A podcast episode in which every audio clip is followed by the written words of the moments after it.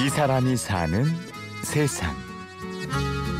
마음이가 기쁠 때나 슬플 때나 화를 낼 때나 어떤 모습으로 있던 엄마가 많이 사랑한다는 것을 마음을 함께 해줄 거라는 거를 마음이가 알아줬으면 좋겠어요. 마음아 많이 사랑한다. 정말 고마워. 이곳은 45명의 어린이 병원 발달장애 뮤지션들이 함께한 콘서트 현장입니다.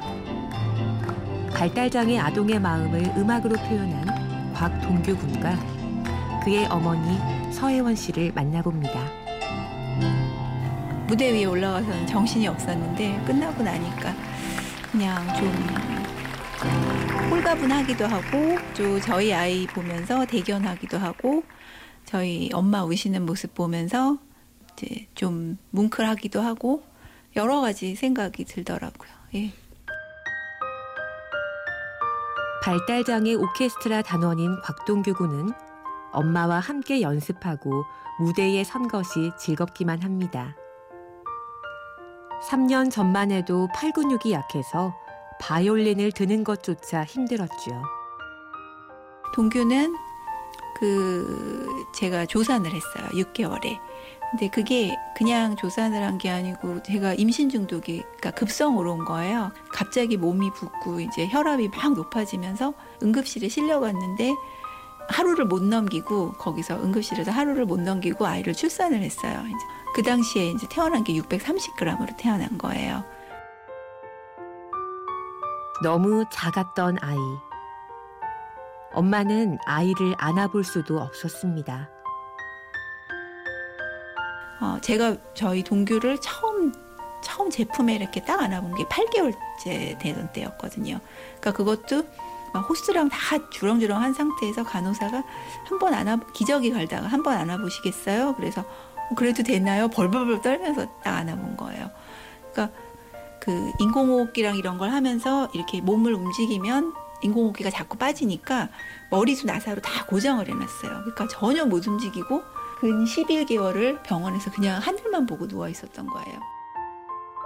인큐베이터 안에서 가느다란 생명줄에 의지하던 동규는 또래보다 발달이 더뎠습니다. 어, 우리 애는 좀 느리지만 언젠가는 따라잡고 괜찮을 거야. 이렇게 생각한 게 훨씬 많죠. 근데 이제 엄마가 아무리 그렇게 생각을 하려고 해도 보면 아, 이제 다른 부분이 보이는 거죠. 그래서 이제 어느 순간에는 아, 우리 애가 음, 분명히 다른 아이들하고는 다르다는 걸 받아들여야 되겠구나라는 생각을 하고 동기에 맞춰서 내가 이 생각을 하고 살아가야 되겠구나 이렇게 예. 여느 또래 아이처럼 학교 가는 걸 좋아하는 동규는 초등학교 6학년입니다. 그런 동규가 특히 좋아하는 게 있습니다. 우리 동규가 제일 좋아하는 거는 지하철이에요. 그래서 그 동규 아빠가 동규 어릴 때 지하철 여행을 굉장히 많이 했어요. 기차 여행도 많이 하고 지하철 여행도 많이 하고. 그래서 지금도 뭐 지하철 노선도나 뭐 지하철에 대해서는 그냥 박사예요. 모르는 게 하나도 없어요. 뭐 번호, 뭐 어느 역에서 뭐 왼쪽 문이 열리고 오른쪽 문이 열리고 제일 좋아하는 건 지하철이고 피아노로 그냥 자기 감정 연주하는 거 이런 거 굉장히 좋아하고 예. 맑고 건강하게 자라준 동규. 아들이 좋아하는 것을 함께 해주는 게 서혜원 씨의 가장 큰 행복입니다.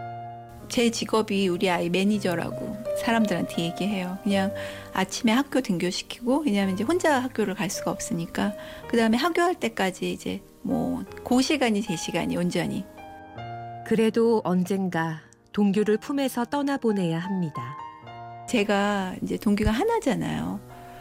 이제 일단은 최대한 내가 건강해서 우리 애를 끝까지 지켜줘야 되지 이런 생각을 하지만 결국은 사후 우리의 사후를 생각을 안 할 수가 없잖아요.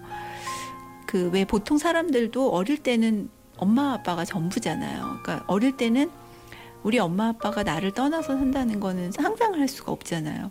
하지만 나이가 들고 친구 생기고 연인이 생기고 결혼을 하고 가정이 생기면 여전히 엄마 아빠가 우리 부모님이 떠나시는 건 슬픈 일이지만 그리고 또 받아들이고 살게 되잖아요. 근데 우리 아이들은 우리가 어릴 때 보통 사람들이 어릴 때 엄마 아빠를 떠나서 살 수 없는 그 세계에 머물러 있는 아이들이니까 어, 그 생각을 하면 굉장히 가슴이 미어지는 거예요. 혜원 씨는 생각만으로도 아프지만 먼 훗날 엄마 아빠가 없이도 동규는 이 세상을 살아가야 합니다. 혜원 씨가 바라는 세상은 어떤 모습일까요? 그러니까 장애라는 건 내 몸이 불편한 게 장애가 아니고 이 세상을 살아가면서 뭔가 불편하게 되면 그게 장애라는 거래요. 뭐 휠체어를 가진 사람도 어디든 다닐 수 있으면 그 사람은 장애가 아닌 거고 저희 아이들처럼 발달 장애를 가졌어도 충분히 이 세상에서 안전하고 행복하게 살아갈 수 있으면 그 아이들이 장애를 가졌다고 볼 수가 없는 거죠. 그러니까 그게 맞는 것 같아요. 장애라는 게 어떤 특별한 사람이 아니고 누구도 그냥 불편한 점이 있으면 그게 장애고 불편한 점이 해결되면 더 이상 장애가 아니고 그래서 우리 아이들이 음, 장애가 아닌 세상에서 살아갈 수 있으면 그게 좋지 않을까 바라는 세상이 아닐까 혜원 씨는 오늘도 동규에게 말합니다. 나 너무 부족한 엄마인데 우리 동규 때문에 엄마가 최고의 엄마가 된 것 같아서 정말 고맙고 엄마의 아들이 되어줘서 정말 고마워 사랑해 내일은 혜원 씨와 동규가 불편하지 않기를 바랍니다. 지금까지 취재 구성의 강희구, 내레이션 임현주였습니다.